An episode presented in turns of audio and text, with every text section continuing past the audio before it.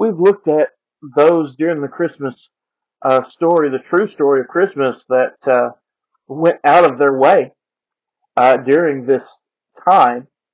Uh, we looked at the shepherds, we looked at the wise men, then we looked at Jesus himself and what he did, how far he went out of his way. Um, but I want to look at one more passage, one more group, you might say. Let's read Romans 12, verses 1 and 2. I beseech you therefore, brethren, by the mercies of God, that you present your bodies a living sacrifice, holy, acceptable unto God, which is your reasonable service. And be not conformed to this world, but be transformed by the renewing of your mind, that you may prove what is that good and acceptable and perfect will of God.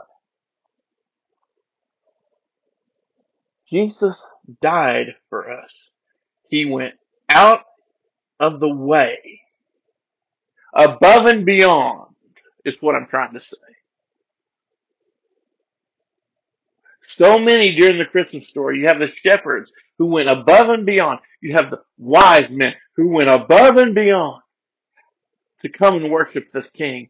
You have Jesus who went above and beyond to die for us and provide a way for us to escape the, the judgment of sin and hell.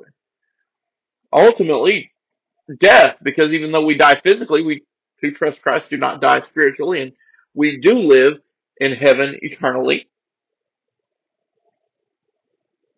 All of these went out of their way, but my question today is, will we go out of our way to serve Him?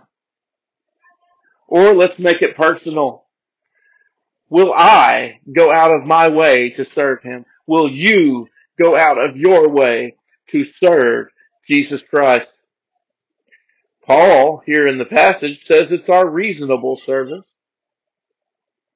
Jesus Christ died and rose for us. It is only reasonable that we live our every breath, our every being Him.